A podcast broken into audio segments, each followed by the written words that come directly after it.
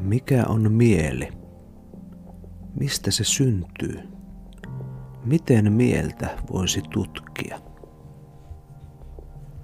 Tämä on Mielen laboratorio, podcast, joka tutkii sitä, mikä on kaikkein lähimpänä meitä.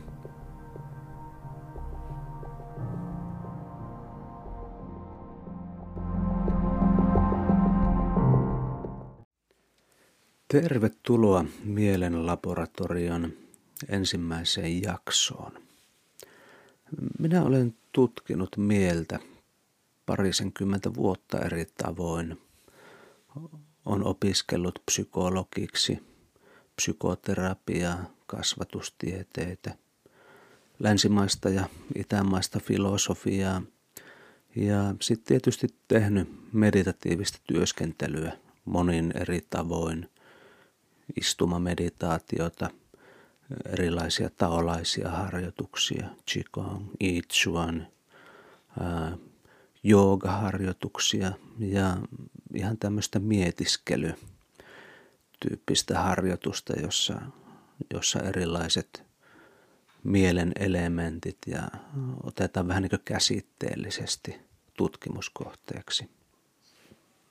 Päätin perustaa tämän podcastin oikeastaan sen vuoksi, koska kirjoitin kirjan nimeltä Mielen laboratorio, jonka Basan Books julkaisi 2019 kesällä.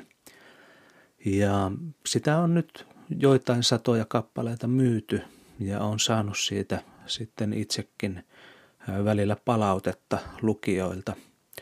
Ja yksi semmoinen aika toistuva palaute on se, että – että ihmiset on tykännyt siitä kirjasta, niistä asioista, mitä siellä on käyty läpi, mutta ne on koettu myös aika haastaviksi. Eli ensimmäisellä lukemisella ei läheskään kaikki ole avautunut ja, ja eikä välttämättä vielä toisellakaan lukemisella. Eli, eli siinä on aika paljon haasteita myös, koska siinä käsitellään monia semmoisia varsin – kompleksisiakin kysymyksiä, jotka vaatii oikeasti pitkää pohdiskelua ennen kuin niihin pääsee syvemmälle sisälle.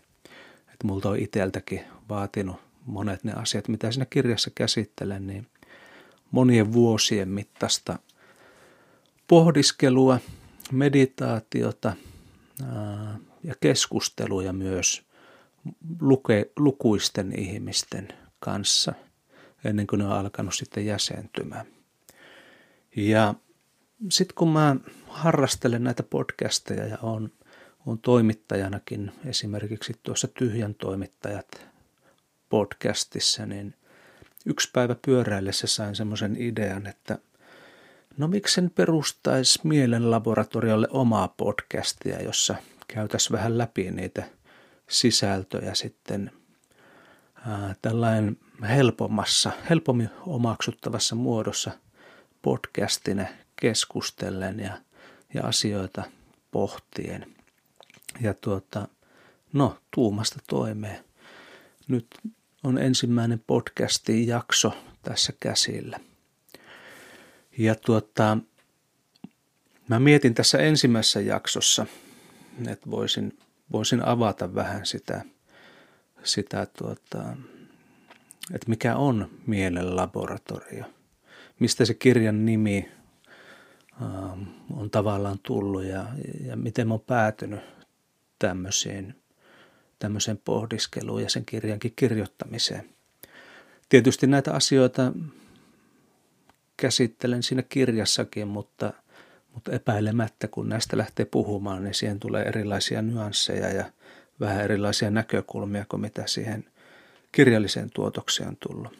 Ja toisaalta, koska kirjakin on aika rajallinen formaatti siinä mielessä, että se mun ensimmäinen luonnos mielen laboratoriosta oli, oli tuota, vähintään kaksi tai ehkä jopa kolme kertaa paksumpi kuin se, mikä loppujen lopuksi julkaistiin, niin, niin mähän olen siitä toki jättänyt tosi paljon asioita pois, josta olisin periaatteessa halunnut kirjoittaa, mutta johon ei ole ollut sitten sillä tavalla sitä aikaa tai, tai tilaa siinä kirjassa, koska kuitenkin Se 280 sivua, mitä siinä nyt tälläkin hetkellä on, niin on aika soppelikirjan mitta.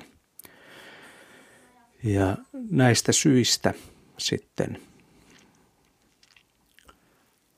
on monia asioita, joita ei ole siinä kirjassa käyty kovin syvällisesti läpi.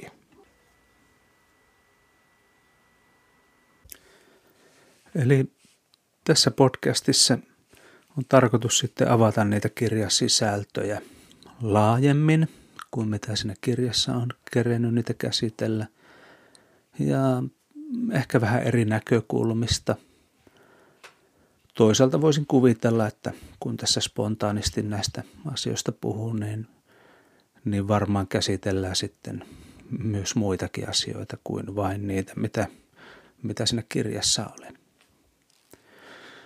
Ja mä ajattelin, että, että tietenkin tämä tämmöinen podcast-sarja toimii varmasti ihan itsenäisenäkin hyvin, eli myös ilman sitä kirjaa, kirjan lukemista, niin, niin tämä, nämä podcastit varmasti avaa niitä teemoja jo itsessään aika mukavasti. Eli tuota, se ei suinkaan tarkoita sitä, että että jos täällä tietystä asioista mä nyt lähden puhumaan, niin sitten pitäisi niin välttämättä lukea myös niistä kirjoista niitä asioita, vaan enemmänkin siis sillä tavalla, että, että se kirjahan on muotoutunut siitä, että mä oon, mä oon siihen nostanut semmoisia tiettyjä teemoja, jotka mun omissa meditaatioharjoituksissa ja siinä meditatiivisessa työskentelyssä on osoittautunut jotenkin relevanteiksi ja – ja tärkeäksi. Ja sitten mä oon niistä koonnut ne luvut, mitä, mitä mielen laboratorio on siihen julkaistuun versioon sitten on valikoitunut. Mutta tuota, ne aiheethan itse asiassa on ne teemat semmoisia hyvinkin universaaleja, että niistä voisi kirjoittaa niin tosi monilla eri tavoilla ja se, se mikä mä valitsin on tietysti vain tämmöinen yksi näkökulma – niihin asioihin. Ja, ja siinä mielessä on itse asiassa ihan mielenkiintoistakin lähteä vähän niin pohtimaan tällainen keskustellen sitä, että, että mitä nämä teemat niin tänä päivänä mulle tarkoittaa ja, ja, ja miten, mä, miten minä ne nyt näen, koska tuota, kirjoitin siihen kirjan esipuheeseenkin, että tämä on vaan niin kuin, tämä kirja on yksi puheenvuoro tämmöiseen laajaan aiheeseen – ja ei edusta minun itsenikään omaa niin lopullista näkökulmaa näihin aiheisiin, koska mä jatkan edelleen näiden asioiden tutkimista ja, ja mulla tulee uusia oivalluksia, näen vähän eri näkökulmista sitten taas asioita ja, ja sillä tavalla se kehittyy. Eli, eli todennäköisesti nyt, nyt ollaan tuota menossa huhtikuuta 2020 ja ja Mielen laboratorio julkaistiin tosiaan kesäkuussa 2019, eli vajaa vuosi sitten, mutta, mutta se esipuhe puhe oli muistaakseni loka-marraskuussa päivätty, eli oikeastaan se oli jo 2018 kansissa. Se kirja, vaikkakaan ei vielä, vielä tuota editoitu ja oikoluettu ja ää, niin lopulliseen asuun saanut muotoa, mutta kuitenkin semmoisia melkein parin vuoden takaisia asioita, monet asiat ja, ja siinä mielessä on toki sitten vähän kehittynyt näkökulmat joistakin asioista, mistä on sitten saanut käydä hyviä keskustelujakin ihmisten kanssa. Eli vähän niin kuin yhteenvetona tässä podcastissa on tarkoituksena sitten käydä semmoisia teemoja läpi, jotka on jotenkin relevantteja tämän mielen tutkimiseen, eli tähän mielen laboratorioon. Ja, ja toivottavasti näistä sitten ne lukijat, jotka on jäänyt vähän jumiin joissakin asioissa siinä kirjassa, eikä ehkä päässyt ihan siihen ytimeen käsiksi, niin saavat sitten näistä podcasteista vähän lisämateriaalia ja sillä tavalla voi helpottaa jonkun hankalamman kohdan ymmärtämistä.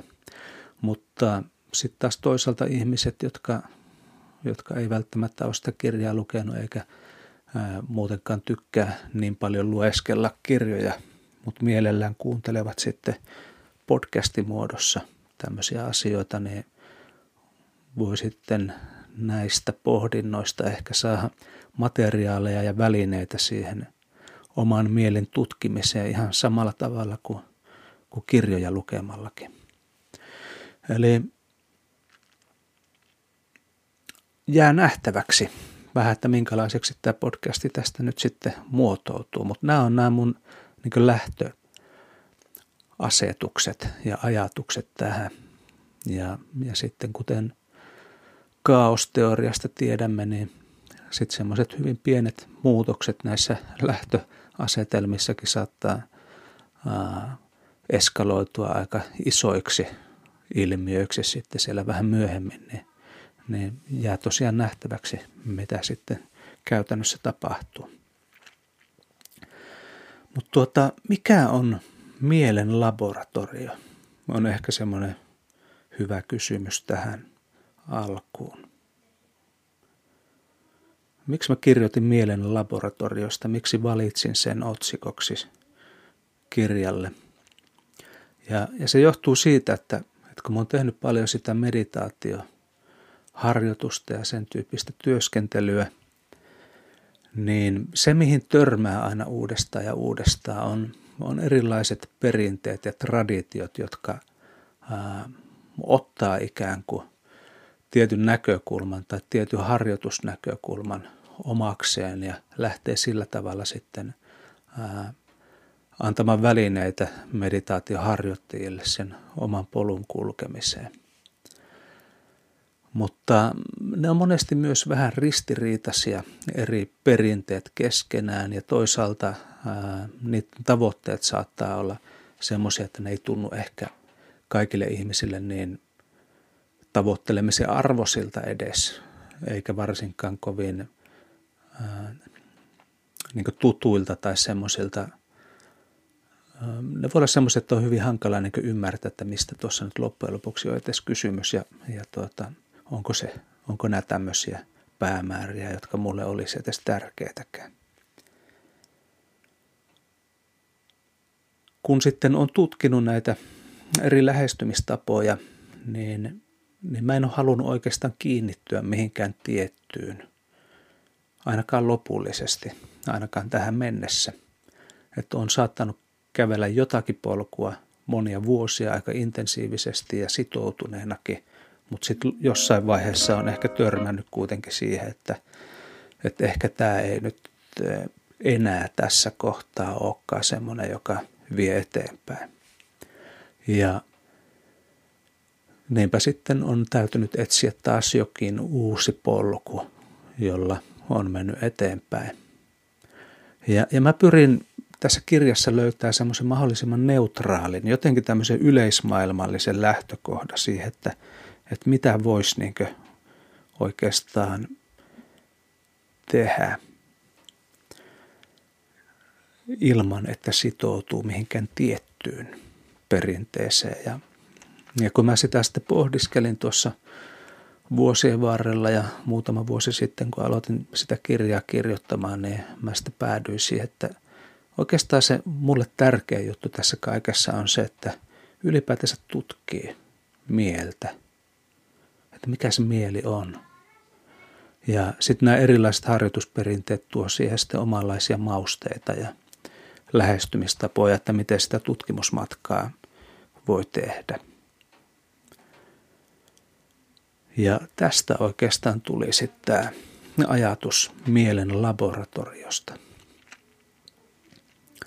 että voisi koota tavallaan semmoisia työvälineitä ja tutkimusvälineitä, joita itse on käyttänyt tässä omassa työskentelyssä ja vähän samalla tavalla kuin joku, joku tiedemies voisi viedä omaa kammionsa jonkun tietynlaisen koeputkia ja erilaisia mittalaitteita ja indikaattoreita ja, ja muuta välineistöä – jolla lähdetään tutkimaan sitten jotakin tiettyä asiaa.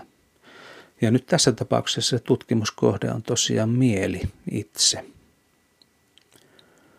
Ja se on aika mielenkiintoinen tutkimuskohde. Sitä on tietysti tutkittu iät ja ajat, varmasti tuhansia, kymmeniä tuhansia vuosia todennäköisesti tavalla tai toisella. Koska se on, se on jotakin, mikä on kaikkein niin lähimpänä meitä. Ja se on sillä tavalla lähellä, että sit sitä voi olla hankala havaitakin. Ihan samalla tavalla kuin joku ilma, jota me hengitetään, niin ei ole mikään itsestäänselvyys, että, että monetkaan ihmiset on, on jotenkin edes tullut ajatelleeksi sitä, että tässä tosiaan on tämmöistä näkymätöntä ilmaa, jota hengitetään, että joku tuuli tai joku tämmöinen on helppo havaita, koska siihen liittyy tuntoaistimuksia ja hengitys ja, ja kaikki tämmöiset, mutta sitten ilma itsessään ympäröi meitä sisältä, ulkoa, joka puolelta, väritön, näkymätön. Ei sitä havaitse. Ennen kuin ehkä siinä kohtaa, kun se ilma loppuu jostakin syystä, vaikka veden alla tai, tai ei voi vetää henkeä. Ja samalla tavalla tämä mieli tulee ehkä tutkimuskohteeksi vain jossakin tietynlaisissa poikkeuksellisissa tilanteissa. Esimerkiksi se, että no vaikka on jotakin ahdistusta tai jotakin tämmöistä niin paljon, että haluaa päästä sitä eroon. Ja sitten lähtee tutkimaan sitä ja ja törmää niin tähän, että, että tässä on olemassa jotain, joka ylläpitää näitä ajatuksia ja jotain, joka suuntaa huomiota tiettyihin asioihin ja ää, jossa on tunteita ja, ja kaikkea tämmöistä. Ja sitten ehkä alkaa hahmottamaan tai käsitteellistämään tätä, mitä mieleksi kutsutaan. Ja tätä voi tosiaan tutkia hyvinkin monista eri näkökulmista. Tietysti nämä niin empiiriset tieteelliset tutkimukset on yksi. Meillä on paljon tämmöisiä tilastotieteellisiä tutkimuksia, vertaisarvioituja julkaisuja, joissa, joissa yleensä on hyvin tiukat kriteerit, minkälaisia niiden artikkeleiden täytyy olla, jotka niihin hyväksytään. Ja ää, niissä täytyy olla riittävä määrä ihmisiä, joita on tutkittu esimerkiksi. Ja tietynlaiset tilastolliset menetelmät, joiden perusteella sitten päädytään erilaisiin johtopäätöksiin siitä, että onko tämä tämmöinen niin merkityksellinen, merkittävä löydös vai ehkä tämmöinen satunnainen sattuma löydös vai ja kaikkia tämmöisiä juttuja. Sitten tietysti on näitä erilaisia ää, niin psykologian alueelle liittyviä tieteenalueita, kognitiotiede, jossa ehkä erilaisia mielen toimintoja tutkitaan ja ajatusmalleja, skeemoja, erilaisia systeemisiä tapoja, jotka, joita ihmiset yleensä käyttää tiedostamattaankin ajattelussaan ja, ja päätöksenteossa ja kaikessa tässä – ja neurotieteessä sitten kaikille meistä on tuttuja nykyään erilaiset aivokuvanta tutkimusten kuvat, joissa sanotaan, että siellä ja täällä aivojen osissa ää, näyttäisi olevan enemmän toimintaa silloin, kun ihminen vaikka meditoi. Ja, ja tällä tavalla niin tämmöinen aivotutkimukseen liittyvä puoli on, on aika paljon pinnalla ollut. Mutta tämä on vain niin yksi oikeastaan polku, tämä empiiristen tieteiden polku. Sitten on paljon tämmöisiä ää, enemmän niin laadullisia tutkimusmenetelmiä, fenomenologisia, erilaisiin kokemukseen liittyviä kokemuksen tutkimista, kokemuksen tutkimusta, erilaisia narratiivisia, tämmöisiä tarinallisia tutkimusperinteitä löytyy – joissa ei olla niinkään kiinnostuneita tämmöistä tilastollisista korrelaatioista, vaan enemmänkin tutkitaan pieniä otoksia tai jopa yksittäistapauksia ja pyritään sen kautta sitten löytämään jotakin semmoista, mikä selittää näitä ilmiöitä sitten laajemmin. Ja Sitten tietysti nämä erilaiset kontemplatiiviset eli, eli meditatiiviset metodit. Nämä on hirveän vanhoja, vaikka näitä ehkä ää, ole pidetty välttämättä tieteenä tai ei nykyisten tieteen kriteerioiden kannalta. Nämä ei ainakaan tämmöisiä empiirisiä tilastollisia tieteen kriteerioita täytä, mutta sitten ehkä laadullisessa tutkimuksessa on itse asiassa monia, monia semmoisia elementtejä, jotka sopii tosi hyvinkin tämmöiseen niin meditatiiviseen työskentelyyn. Ja varsinkin kun tutkitaan omaa mieltä, ei välttämättä ole tarkoitus edes löytää semmoisia yleistettyjä tai yleistettävissä olevia ilmiöitä, että kaikki ihmiset ajattelevat tai toimivat tai kokevat näin, vaan enemmänkin sitä, että kuka minä olen ja miten minä koen asiat. Niin tämmöiset kontemplatiiviset metodit on, on minusta ihan hyvinkin valideja tapoja tutkia mieltä. Näitähän on siis nää, näitä erilaisia meditaatioperinteitä, joita löytyy vanhoja perinteitä, jooga, perinteitä, sitten erilaisia taolaisia metodeja, qigongia, i chuania. Näitä löytyy Suomestakin nykyään ihan hyvin. Ja sitten ehkä yhtenä kategoriana nostaisin vielä tämmöisen niin kuin, ää, mystiikka, okkultismi, tämän tyyppiset tutkimustavat, joissa, jotka on, on sinänsä hyvin mielenkiintoisia. Ne voi olla aika esoteerisiakin sillä tavalla, että hyvin rajatuille yhteisölle tarkoitettuja, jotka ei välttämättä ole sitten ihan avoimia kaikille ihmisille tutkittavaksikaan. Enemmän tämmöisiä ehkä vihkiymyksiä ja initiaatioihin pohjautuvia tapoja sitten kokemuksellisesti lähteä tutkimaan sitä, että, että kuka tämä on.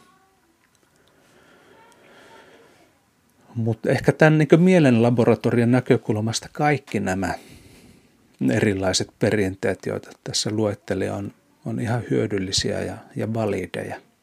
Mutta niissä on niin omat vahvuutensa ja toisaalta sitten omat sudenkuoppansa, että, että joku tilastollinen tutkimus siinä on eittämättä tosi paljon vahvuuksia.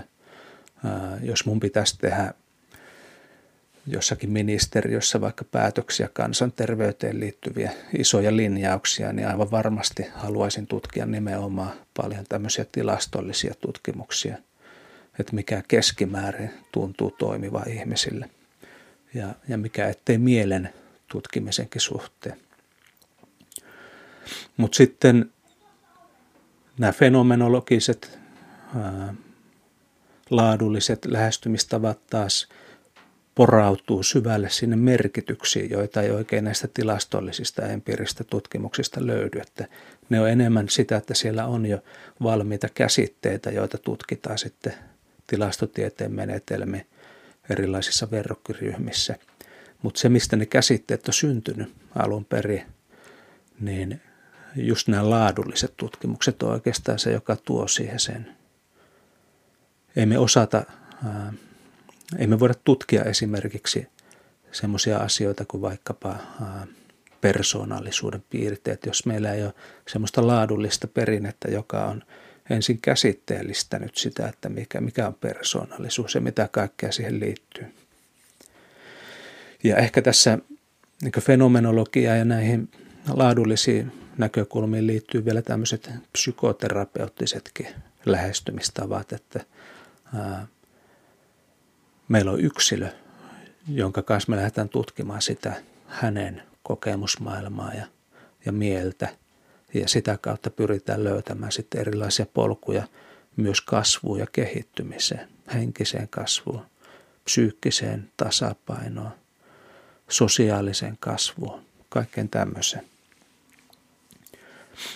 Mutta näissä tietenkin on se, että aina kun ollaan yksilöiden kanssa tekemisissä, niin se, että, että onko se vaan niin sattumalta juuri tämän yksilön kohdalla nämä asiat, että ne menee näin.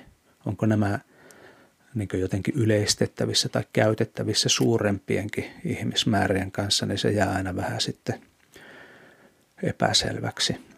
Ja sama homma tietysti näissä kontemplatiivisissa metodeissa, mystiikassa, okkulttisissa lähestymistavoissa. Mutta ehkä se tärkeä juttu siinä on se, että, että ihminen jotenkin omalla polullaan sekoittaa niissä omissa koeputkissaan näitä kaikkia eri elementtejä. Siinä voi olla sitä empiriaa, siinä voi olla narratiivisuutta, erilaisia psykoterapeuttisia lähestymistapoja, maalaamista, mitä tahansa, jotka kaikki sitten yhdessä antaa erilaisia näkökulmia siihen mielen tutkimiseen. Ja, ja nämä erilaiset meditatiiviset työskentelytavat, oli ne sitten istumatyynyllä, jalat ristissä istuen tai, tai joogamatolla asanoita tai, tai pranajama harjoituksia tehdä. Kaikki antaa omanlaisensa värin siihen seokseen, jota, jota me sitten lähdetään kehittämään siinä omassa laboratoriossa. Ja, ja se, että kuinka paljon kukainenkin mitä painottaa, niin sehän riippuu sitten meistä yksilöistä aika paljon. Että me muodostetaan semmoinen omanlainen yksilöllinen kollaasi oikeastaan kaikesta siitä, mitä on, on niin mahdollista käyttää tässä omassa tutkimuspolussa.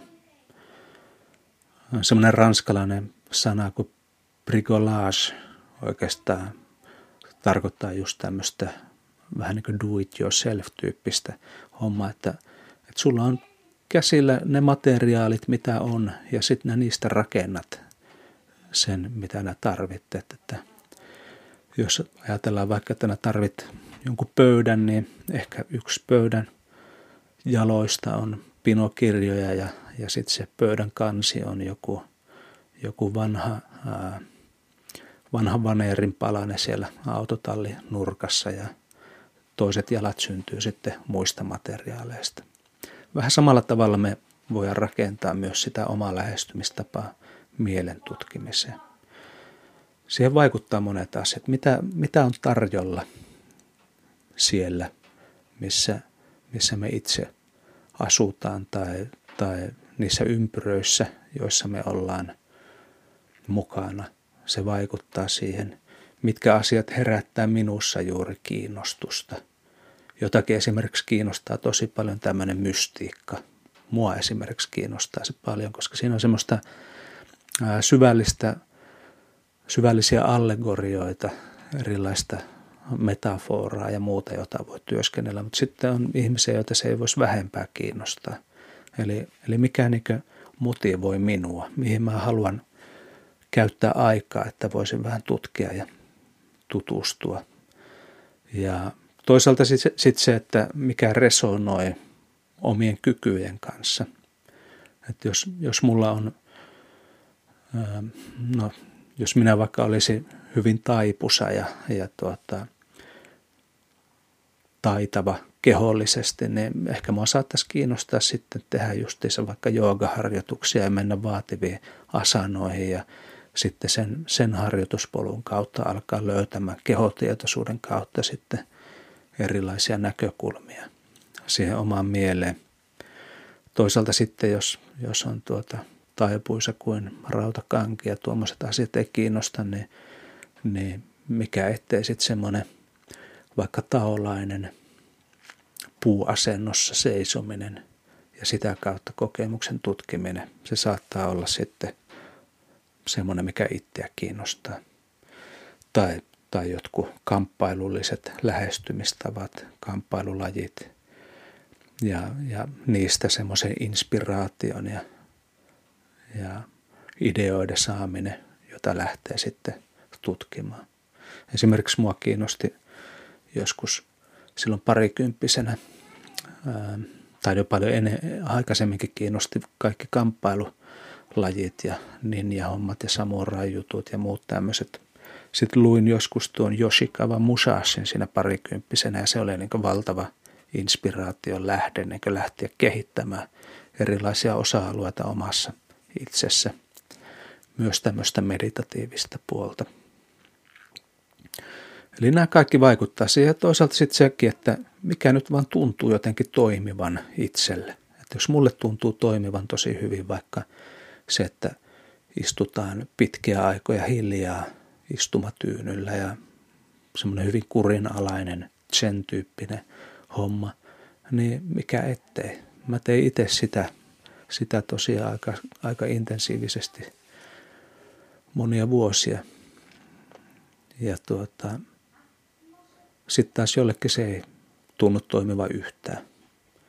Että joku tykkää paljon, paljon äh, jotenkin vapaammista ja, ja semmoisesta enemmän improvisointia ja tämmöistä äh, tarjoavista lähestymistavoista.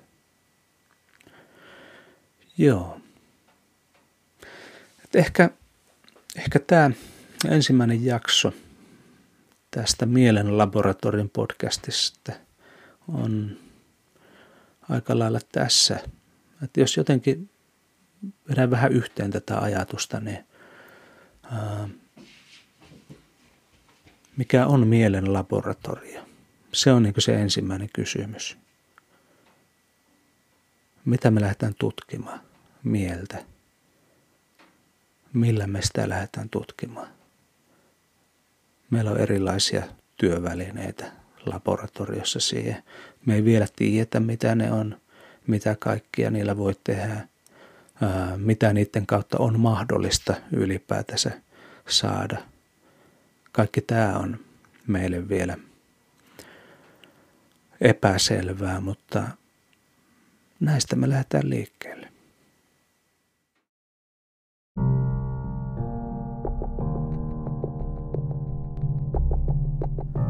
Tämä oli Mielen laboratorio.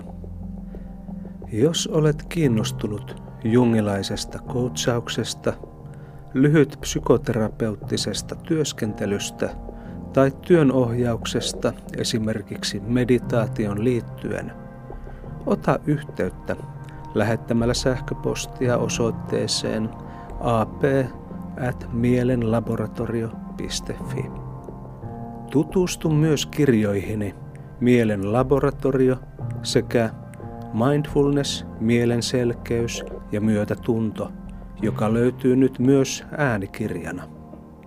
Ja jos pidit jaksosta, jaa se myös ystävillesi, jotta hekin pääsevät syventymään oman mielensä labyrintteihin.